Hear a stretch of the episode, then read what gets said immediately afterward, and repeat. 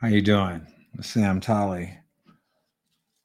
For the past three weeks, I've been discussing the basic question: Was Martin Luther King Jr. a Christian? And I was using documents he wrote in college.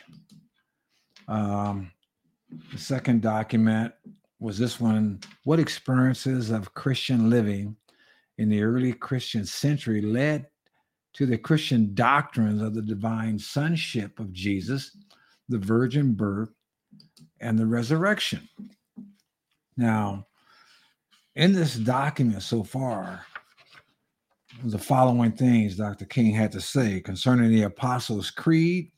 He said, But in the minds of many sincere Christians, this creed has planted a seed of confusion, which has grown into an oak of doubt. They see this creed as incompatible with all scientific knowledge, and so they have proceeded to reject its content. Uh, concerning the sonship of Jesus, one of the things Dr. King had to say in his article was St. Paul and the early church followers could have never come to the conclusion that Jesus was divine if there had not been some uniqueness in the personality of the historical Jesus. What brought Jesus into life was a new personality, and those who came under its spell were more and more convinced that he with whom they had walked and talked in Galilee could be nothing less than a divine person.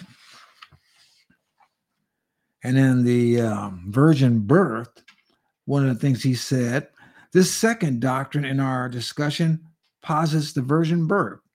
This doctrine gives the modern scientific mind much more trouble than the first, for it seems downright improbable and even impossible for anyone to be born without a human father. Now, nowhere in this article or the previous article um, does Dr. King present a biblical defense of the sonship of Jesus Christ or the virgin birth. And for that matter, this last doctrine uh, we're going to discuss in this article, he doesn't present a biblical defense for the resurrection either. Um, when I read the, the previous article that I laid out from Dr. King, and this article, it seems to be quite clear that his theology was based on another Jesus, not the biblical one. Um, his writing seems to be void of any recognition of the supernatural. It's all basically based on human understanding and, and the natural events of of this world.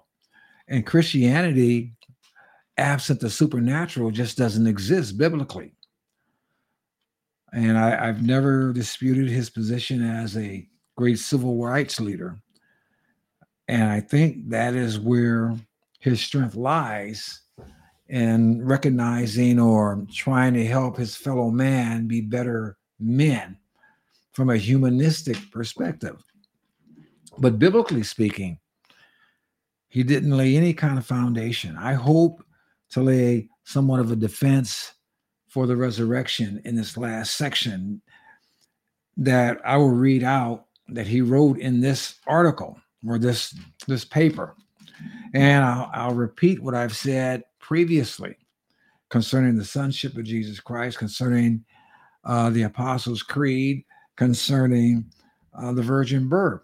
If someone wants to give me uh, documentation from Dr. King where he changed his theological positions later in life. Because, like I said, this is when he was in um, seminary.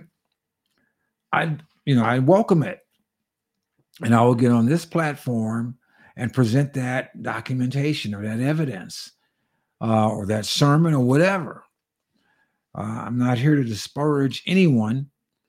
All I want to do is lay out the facts as I see them and have them, and always present a defense for the faith that I have. So let's look at this last one, and it really was only like two paragraphs. The last doctrine in our discussion deals with the resurrection story. This doctrine, upon which the Easter faith rests, symbolizes the ultimate Christian conviction that Christ conquered death. Now, this is the ultimate Christian conviction the fact that we believe Christ conquered death. If he didn't conquer death, then he was just a great guy. But as our contention that the Bible states that not only did he conquer death, that he made the way for us to conquer it as well through his blood and his sacrifice. Um, from a literary, historical, and philosophical point of view, this doctrine raises many questions. I'm going to read through this and maybe I'll come back before I give you my um, stuff. In fact, external evidence for the authenticity of this doctrine is found wanting. But here again, the external evidence is not the most important thing. For it is itself, for it in itself fails to tell us precisely the thing most of us want to know. I thought we want to know that he conquered death. I thought we wanted to know if it was true. What experiences of early Christians lead to the formation of the doctrine? The root of our inquiry is found in the fact that the early Christians had lived with Jesus.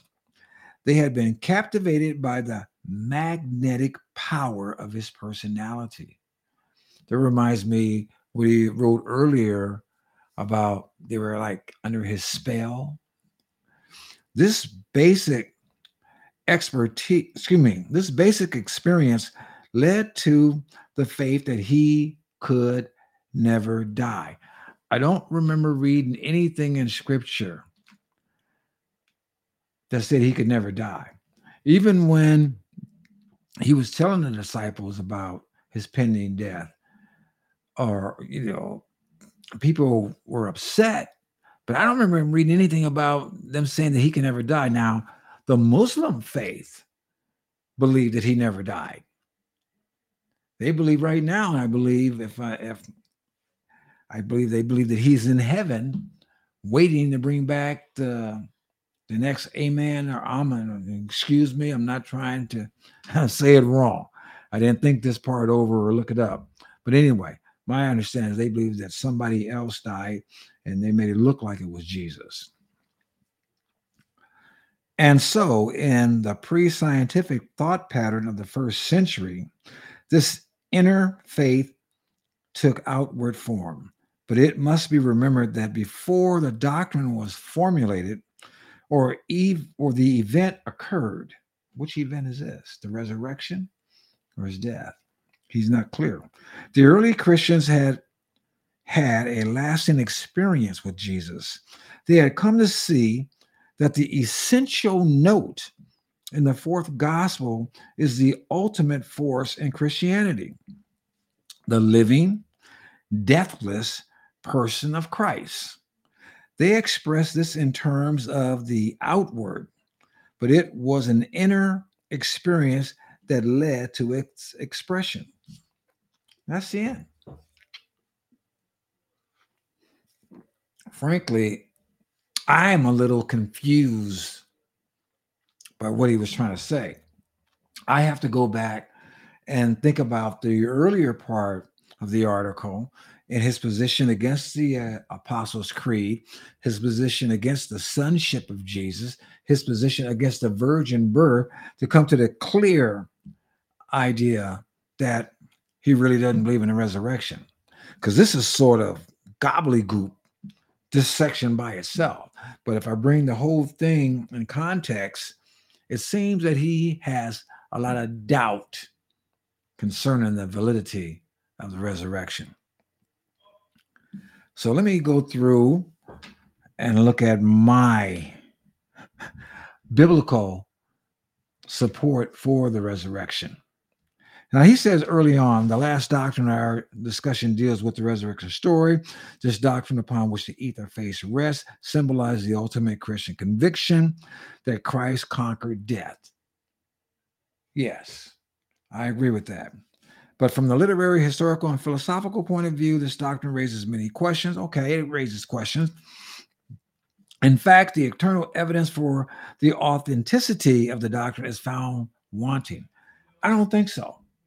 I think there's a lot of evidence here for that. Let's look at first what Jesus had to say himself. There are many points of scripture where Jesus told his disciples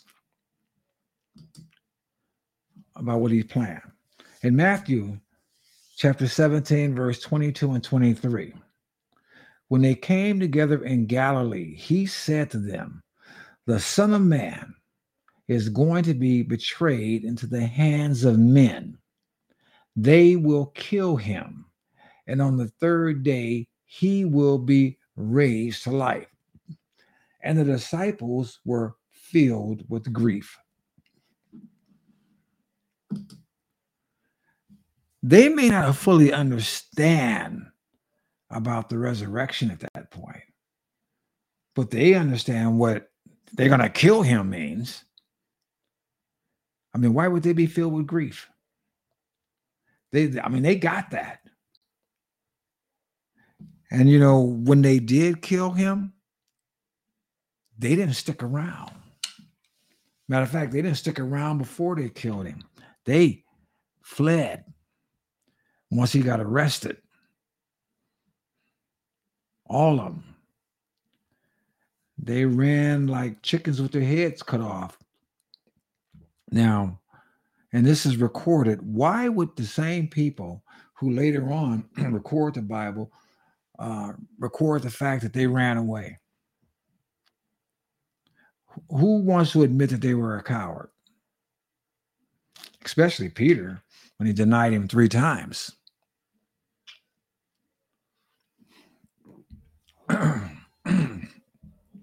Excuse me. So this is Jesus in the book of Matthew, in Matthew's testimony about Jesus predicting his death. There are several other passages where he predicts his death. Clearly, matter of fact, I'll go to one in John. Actually, this one in John is my favorite. Hold on a second. Because this one in John it's one of my favorite verses or series of verses to use when I'm talking to Jehovah Witnesses. And this is John uh, chapter 2, verses 18 through 22. Let me get back to the first part. And I'll tell you why. Jehovah Witnesses believe that when Jesus was crucified, he did not rise from the dead in the same body. They believe that his body either went off to some memorial or turned into gases or whatever. The story has changed a little bit throughout the years, but the one thing that they are consistent in is their unbelief that he was resurrected in the same body that was crucified. They say that he made bodies to and this is what's crazy. They say that he created bodies for the disciples to see to convince them that he was resurrected but they disconnect what they're really saying because what they're actually saying is if he made a temporary body just to convince the disciples that he did raise from the dead, but it wasn't the resurrected body, then they're actually telling people that Jesus lied to these disciples, that he deceived them. Now, they'll never say that, and they don't think that, but they're not thinking through what they're saying. Now, when we go through what John said Jesus was having a discussion with the Jews. Matter of fact, we want to call it a discussion. There was he was having a big time argument with these people, you know, and Jesus had went and cleaned out the temple. They were selling junk. They were making a mess. They were they were they were hawking pigeons and doves or whatever, and and and in God's house, and he went off. That's when he made a cord uh, of um, of um, a whip, and he started beating these people and turning over the money changers and throwing their money on the floor, and he just went off on people. Just just loving Jesus that people say never raises his voice and never says a bad thing about people. He went off. And so these people saying, Hey, what's with this? So the Jews, then the Jews demanded of him, What miraculous sign can you show us to prove your authority to do this? I mean, what gives you the right to do this? And Jesus gave them the ultimate sign. Jesus answered them, Destroy this temple, and in three days I will raise it up. Or like it says here, destroy this temple, and I will raise it again in three days. Now, they were at the temple, right, where he's tearing up everything. And they're, I'm, I'm, they're not stupid, but they didn't get what he was saying at first. the Jews replied, It has taken 46 years to build this temple, and you are going to raise it up in three days. But the temple he had spoken of was his body. This is John clarifying what's going on. Jesus saying, Kill me. And in three days, I'm coming back. You want a miraculous sign? That's your sign. After he was raised from the dead, his disciples recalled what he had said. Then they believed the scriptures and the words that Jesus had spoken. Then they got it. See, so these guys are thinking Jesus talking about destroying this big old temple that it took 46 years to build, but he's talking about destroying his body. John doesn't say that he was pretending John doesn't say that he was going to uh, raise up a temporary body, like these Jehovah Witnesses like to say. Jesus said, "Destroy this temple, and in three days I'm going to raise it up." And the disciples remembered what he said, and after he was raised from the dead, then they believed it. They believed what the scripture said. Did they believe that Jesus raised up a temporary body? No. They believed that the same person that was crucified came back alive. That's what they believed. And that's what Jesus was telling them, guys. He gave them that sign. So, um, now, of course, the Jews don't necessarily have to believe that Jesus came back alive, but this is just the second part of the evidence that I want to present, biblically speaking, for the resurrection. I'm talking about those people right there didn't have to believe it. So let's continue. So that was John. But let's go and look at Peter's. Let's look at Peter's um, testimony. Now, this is fascinating.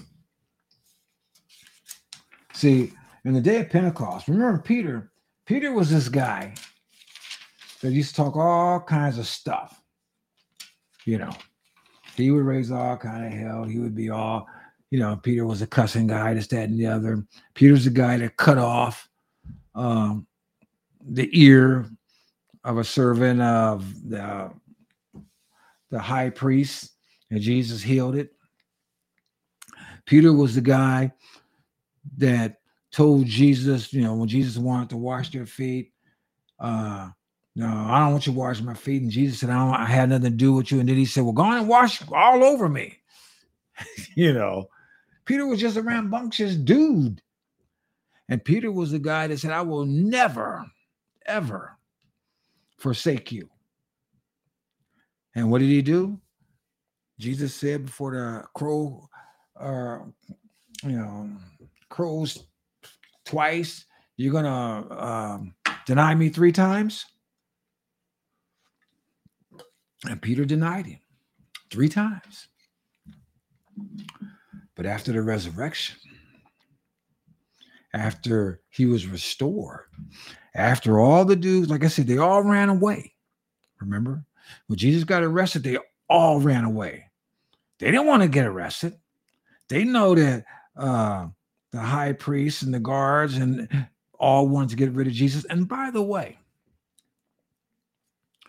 it wasn't just the Jews that were offended with Jesus. You had the Herodians, who were, uh, I would say, you can say they were the elite, the political class, the king, Herod, and his group, and all their followers and stuff. They, you know, they were sick of John the Baptist. They were sick of Jesus. They, these were troublemakers. And you had the Romans who were in control of all that stuff. They were sick of them. They didn't want to be bothered. The Romans just wanted peace and quiet.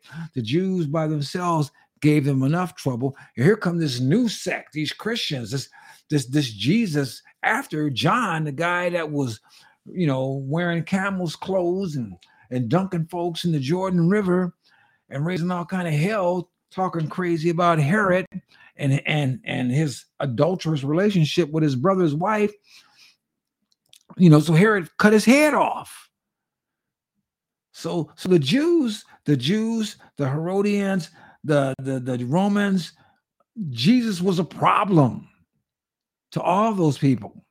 So when the disciples got the, you know, when Jesus got arrested, it was like them jokers, they ran and scattered because they knew they a whole lot of people didn't like him. That's why one of the things when uh, uh you know Peter, some lady was saying, Hey, ain't you one of them Galileans? No, not me. He denied himself because he knew everybody was after his skin too. But after the resurrection, after these folks saw that Jesus was alive, they didn't care no more. They didn't care. You do what you want to do with us. And see, this brings into a very special point of emphasis I want you to understand. There have been many people that have died believing a lie, that have stood up for a lie. Going back to Jehovah Witnesses, they were told that you can't have blood transfusions. Blood tra- transfusions was like eating blood to them, which is not. Your circulatory system and your digestive system are, are completely two different systems. You know, a blood transfusion isn't eating meat with blood in it. But many Jehovah Witnesses have died because they wouldn't take the transfusion. So many of those folks died believing a lie. But we're talking about disciples who said they saw the risen Christ. And each and every one of them were martyred except for John. And I think he was boiled in oil for whatever reason, he didn't, he didn't get a chance to die, and they, you know, stuck him on the island in Patmos. I guess that was his way of being uh, censored, or or the big tech was shutting him up, or whatever back in that day. But all of them, all of them died because they were steadfast in their support and belief and determination to spread the gospel that Jesus Christ not only was God the Son, but he died on the cross and he rose from the dead three days ago. And they witnessed it. People, like I said, people will die for a lie that they believe, but people will not knowingly die for a lie that they know is a lie. Why would you do that? Why would they do that? The same folks that ran away when he got arrested Why'd they run away? Because they figured, hey, there was no hope left. We thought this was going to be the Messiah. We thought this was going to be the person that's going to bring in the new millennium, the new dawn, get get the Romans off our back. But he's gone. They've got him. And so they didn't have nothing there to hang with no more. But when he came back from the dead, it changed them. So getting into that in Acts chapter 2, you know, the Bible says when the day of Pentecost came, they were all together in one place. Suddenly, a sound like the blowing of a violent wind came from heaven and filled the whole house where they were sitting. Then saw, excuse me, they saw what seemed to be tongues of fire that separated and came to rest on each of them. And all of them were filled with the Holy Spirit and began to speak in other tongues as the Spirit enabled them. And this wasn't babbling and carrying on like we see a lot of stuff here. The Bible goes on. Now, there were staying in Jerusalem God fearing Jews from every nation under heaven. When they heard the sound, a crowd came together in bewilderment because each one heard them speaking in his own language. Utterly amazed, they asked, are not all these men who are speaking uh, Gal- uh, Galileans? Then how is it that each of us hear them in his own native tongue? Parthians, Mede, uh, Elamites, residents of Mesopotamia, Judah, Cappadocia, excuse me, uh, Pontus and Asia, Phrygia, Pamphylia, Egypt, and the parts of Libya near Cyrene, visitors from Rome, both Jews and converts to Judaism, Cretans and Arabs. We hear them declaring the wonders of God in our own tongues. Amazed and perplexed, they ask one another, What does this mean? Day of Pentecost. God miraculously was broadcasting the gospel to everyone out there in every language that they can hear. So it reminds you when the second coming of Jesus, they said everybody will know he's here. Everybody will recognize what's being said too. Now there's always these shysters around. Like I said, there were enemies of Christ. He said, some, however, made fun of them and said, they have had too much wine. Well, Peter came to Hey, it's early in the morning. These folks ain't drunk. But even though there's going to be jokers that's going to say stupid stuff like that, there were too many witnesses that heard what was said in different languages, all at the same time.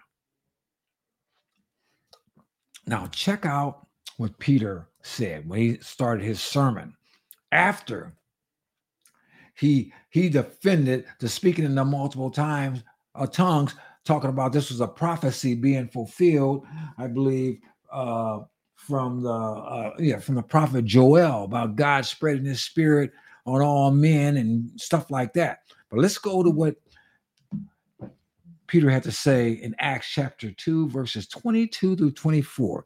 Men of Israel, listen to this. Jesus of Nazareth was a man accredited by God to you by miracles, wonders, and signs which God did among you through him, as you yourself know. He didn't sit over here talk about, well, you know, uh, let me tell you about this guy, Jesus. He did all this different stuff, all these. No, he said, you know it. You guys already know it. It wasn't done in secret. The miracles, the wonders, and the signs, they knew it. He said, This man was handed over to you by God, set purpose, and foreknowledge. And you, with the help of wicked men, put him to death by nailing him to the cross, but God raised him from the dead, freeing him from the agony of death because it was impossible for death to keep its hold on him. Now, don't you think with all the Herodians, all the Jews that hated Jesus and Christianity, and all the, the Romans that wanted peace and quiet, they could have poo-pooed this, they could have laughed this out, and and and that would have been the end of it. If they could prove that Jesus was still dead. And they could not. There was a guard placed on the tomb, whether it was Romans or whether it was the high priest's guard. There was a seal placed on the tomb. The guards were knocked out by angels, I assume. The stone was rolled, the body was gone. The testimony of the women who said they saw him, that Peter saw him, the angels in the tomb. Nobody can refute any of this stuff. And it was incumbent upon the high priest and all those folks to make sure after they knew that the prophecy was that he was going to rise in three days. You don't think them people were to make sure could nobody come out of that thing in three days? Of course it was. And if these people had knowledge of, of anything, them moving a body or anything, they would have exposed the fraud if it was a fraud. They didn't have nothing to expose. Nothing. And let's go back. You know, when when um, Mr. Dr. King, he said something else interesting here. Let's see. They came to see that the essential note in the fourth gospel is the ultimate force of Christianity, whatever that means. The living, deathless person of Christ. They express this in terms of the outward, but it was an inward experience that led to its expression. The central note. Well, I took another look at the fourth gospel, the Gospel of John. And there's many things that can be said about the Gospel of John. The Gospel of John is the number one is a defense of the sonship of Jesus Christ. In the beginning was the Word, and the Word was with God, and the Word was God. You know, the Gospel of John is the one that we read earlier in Second John 18 through 22, where Jesus said, Destroy this temple in three days, I'll raise it up. Dr. King doesn't present one biblical reference to support his position. Not one. And you know what? In this in this paper, I believe um, this um, is this the one? I think he got an A minus. Yeah, there it was. This guy, on balance, King shows himself willing to abandon scriptural literalism. Remain. I don't. I don't think this was the uh, teacher that wrote this. When it says he he shows himself to abandon scriptural literalism, remaining confident that this would not undermine the profound foundation of of the Christian doctrine. Davis committed. No, well, maybe it was. Maybe it was. It says examination of the Apostles' Creed. In this essay, King follows the book's structure and argument closely. When he discusses the probable influence of Greek mythology on Christian thought, Davis prize, is there any doubt about it?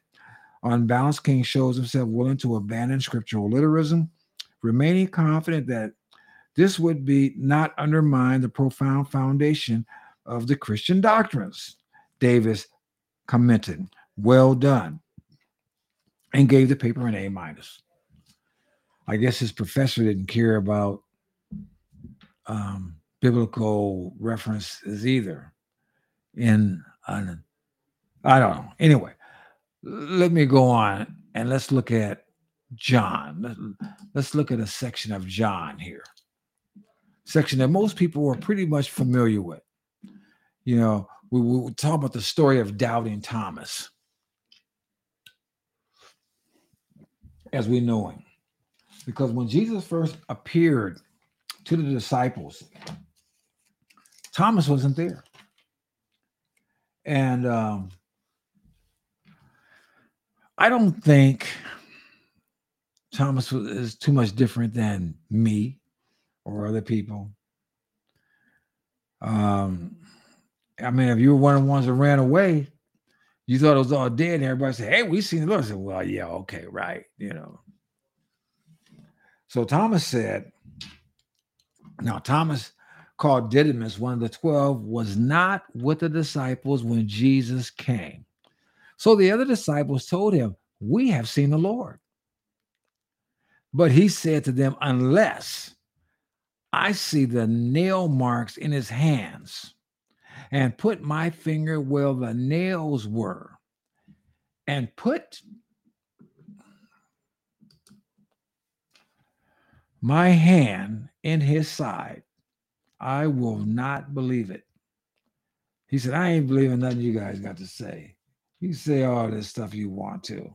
then it goes on, it says, a week later, his disciples were in the house again, and Thomas was with them.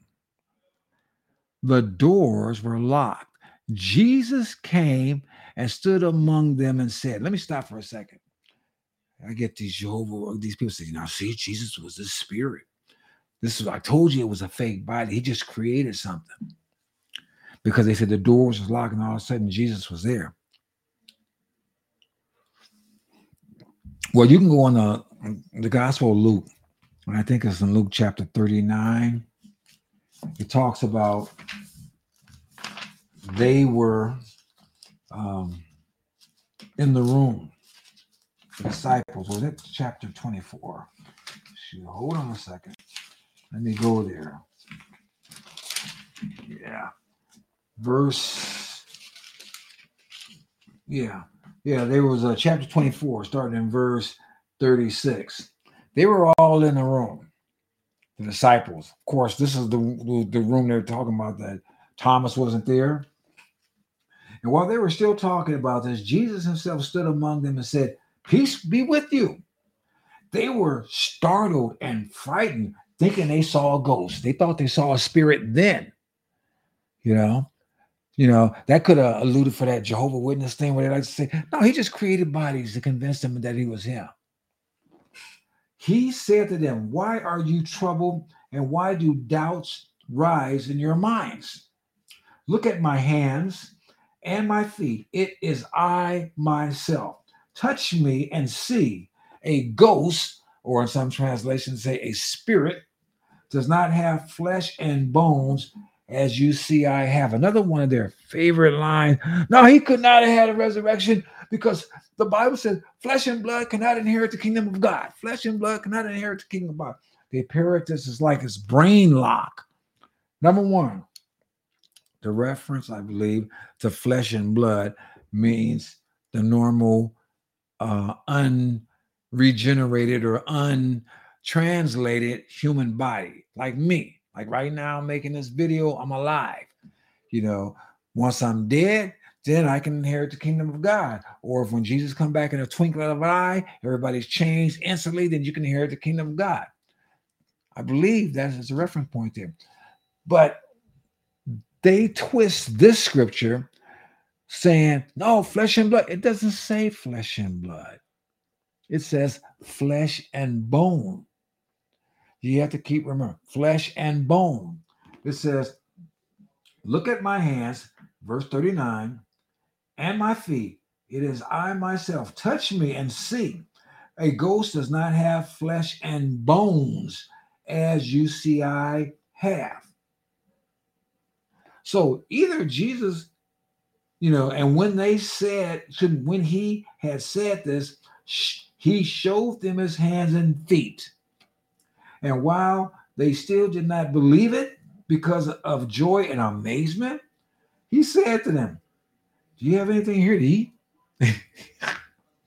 they gave him a piece of broiled fish and he took it and ate it in their presence. Now, I don't know if Jesus was really hungry right then, or he just ate that to help them out. You know, let them know, hey, give me some food. I mean, they help out their memory. But anyway, so so that was flesh and blood. And they were there. And he told them it was him. And of course, they tried to tell this to Thomas, and he didn't believe it because he wasn't there. But a week later, like I said, you know, he was talking about put his hand in my side. You know, if I don't put my hand this in into his side, I will not believe it. And a week later, his disciples were in the house again, and Thomas was with them. The doors were locked. Jesus came and stood amongst them and said, Peace be with you. Then he said to Thomas, Put your finger here. See my hands. Reach out your hand and put it into my side. Stop doubting and believe. Thomas said to him, My Lord and my God. Notice this. Notice this. Thomas said to Jesus, My Lord and my God. He was addressing Jesus, my Lord and my God. If Jesus was not Lord and God, that would be blasphemy. That would be blasphemy. And as a righteous rabbi, Jesus would have corrected him. What did Jesus do? He said, Because you have seen me, you have believed. Blessed are those who have not seen and yet believed. Jesus didn't correct him. Jesus didn't correct him because there was nothing to correct. He is his Lord and his God. And let me show you one other thing that I didn't show you earlier. And this is alluding back to my Jehovah Witness friends. Jehovah Witnesses claim that Jesus was crucified on a pole, not a cross, and that his hands were clasped and that there was a nail, like a singular nail, put through his wrist, and then his feet was together. What did Thomas say early on when they said, We have seen the Lord? He said, Unless I see the nail marks in his hand and put my finger where the nails were, plural. Twice he's talking plural. You never see in a Jehovah Witness depiction of the crucifixion on a straight up beam more than one nail. That's just a little tidbit. Just keep that for future reference. When you start talking to these folks, they start talking that stuff about the cross as a pagan symbol. And remember, the Bible talks about that we need to pick up our cross and carry it and follow Jesus. Or if you'll say for the Jehovah Witness to say, oh, have you carried your torture stake around with you lately? So John didn't have an issue with it. Uh, we saw where Matthew and where Peter testified to it. And Peter's testimony was in the book of uh, Acts, which was written by Luke. But let's go to the Apostle Paul now. Let's see what he had to say concerning the resurrection of Jesus Christ. Paul is very, it's very interesting what Paul says. You know, Paul, remember, Paul was the guy that said that I shouldn't even be an apostle. Well, here's tell you here. First Corinthians chapter 15, verses 1 through 9. Now, brothers, I want to remind you of the gospel I preached to you, which you received and on which you have taken your stand. By this gospel, you are saved. If you hold firmly to the word I preach to you, otherwise, you have believed in vain. Isn't that interesting? Why should he say if you hold firmly to it? A lot of people like to say, once saved, always saved. I'm not going to get into that. The Bible talks about a great apostasy. What is an apostasy? It's a falling away. So, yeah, if you're saved, uh, nobody can take away your salvation, but can you fall away? Well, the Bible says you can, but let's not, I'm not, I don't want to go there yet. But I want to look at what Paul says. For what I received, I passed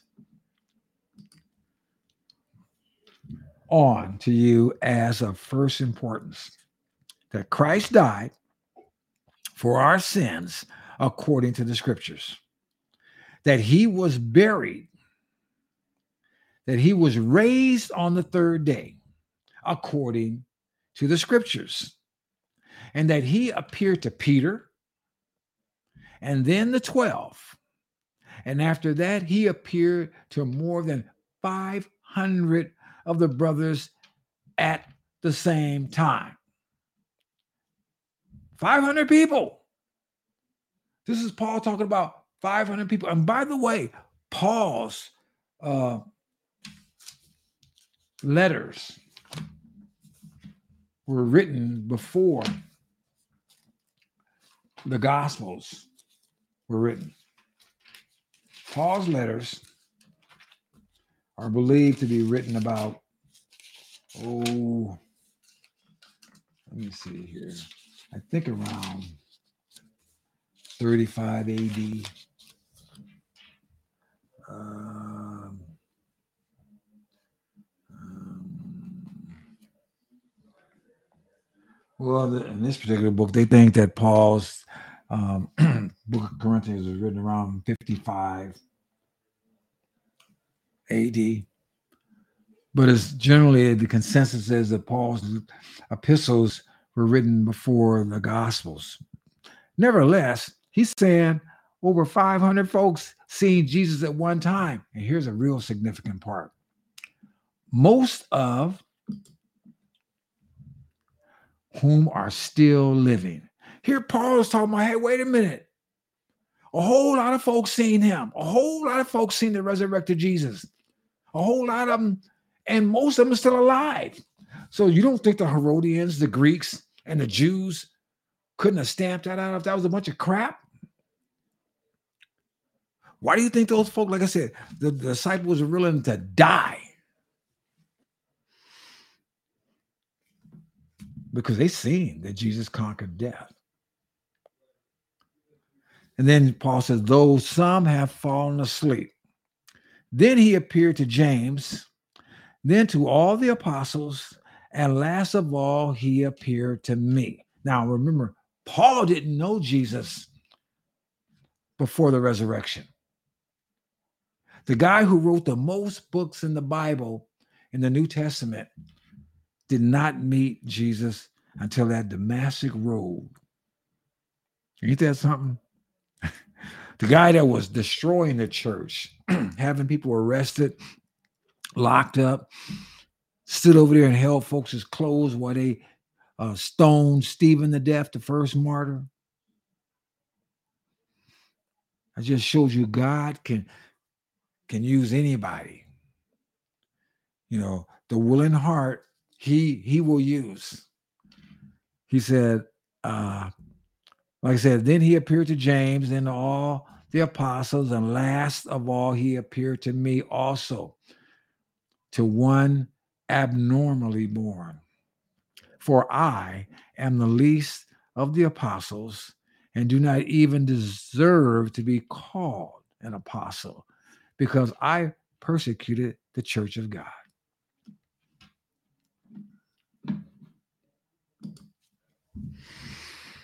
Isn't that something? And Paul was killed too. He was martyred in Rome. But he spent the rest of his life writing, opening churches, witnessing, sharing the gospel. So people will not, like I said, people will not willingly die for a lie. And those people the enemies of Christ. They were there was a, a lot of them And you're to sit over here and boldly write a letter talking about 500 folks seeing Jesus at one time and most of them are still alive. And you're to put that out there. And you don't think these people could have stamped that lie out? Could have proved it was all a bunch of hooey? Peter gets up there in front of thousands of people saying, This Jesus who you know did all this stuff. Man, the evidence, the biblical evidence was clear. And here we are, more than 2,000 years past that. And no one's been able to refute it. Oh, they try. They even make all kinds of different accusations. But I mean, there are people like Simon Greenleaf, uh, a professor in Harvard, uh, a, Jew, I believe. His students were saying, from a legal perspective, could you use the evidence of the resurrection and dispute it? And when he read the evidence, uh, like from a perspective of a lawyer, it converted him to a Christian because he said the evidence was overwhelming. The evidence for the historicity of the resurrection is overwhelming. There's too much information that can't be refuted. And here, Dr. King, in his paper,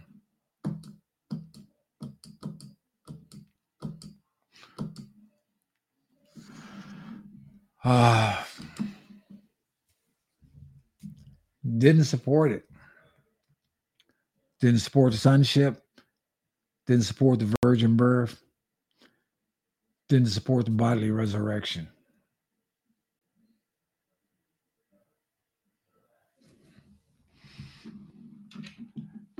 How can a person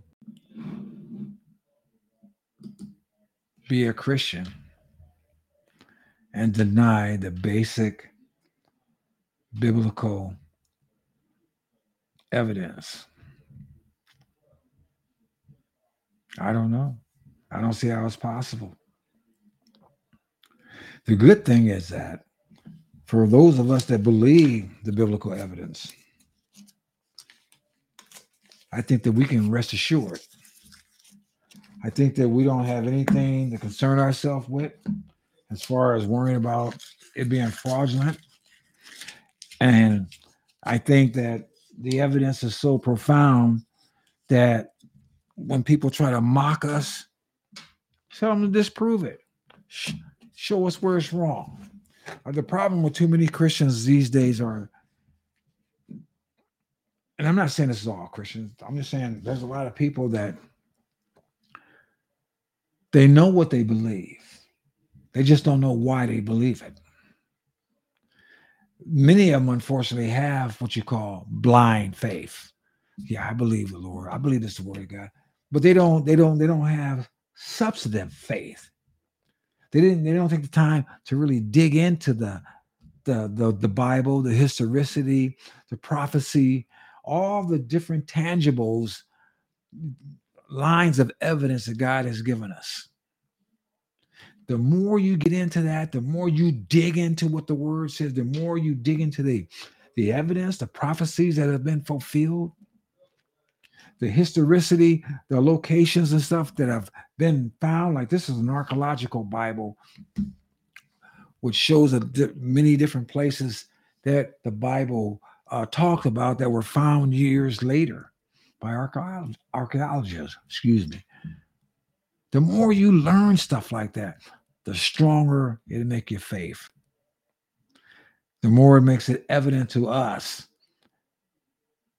that this is temporal. Whether we're having a great life here or a bad life here, our joy should be in the Lord. And our joy should be in the fact that we realize that the day's going to come when we're going to meet him. And like he said, there's no more tears in heaven. That it's going to, in the parlance of this common day language, it's going to be all good, all good, all the time. So it's well worth it for the Christian to understand what's going on now and not just for you. It's well worth it to understand so you can share the gospel with other folks. Because why would you want to not share the eternal riches and glory that God is going to lay out there for anyone who wants it if you have an opportunity to do it? There's enough room for everybody. But everybody's not going to come because everybody doesn't want it. But what about that person that may want it that you might be the person that could tell them about it? So it behoves you to be ready to give a reason for the hope that you have, to let them know that Jesus Christ is Lord, that He loves them, that He has a place for them for eternity. Because the day is going to come for believers and non believers alike that every knee will bend and every tongue will confess that Jesus Christ is Lord. That's going to be the saved and unsaved alike. And it's better to be the saved that make that confession than the unsaved. This is Sam Tolley, and I'm out.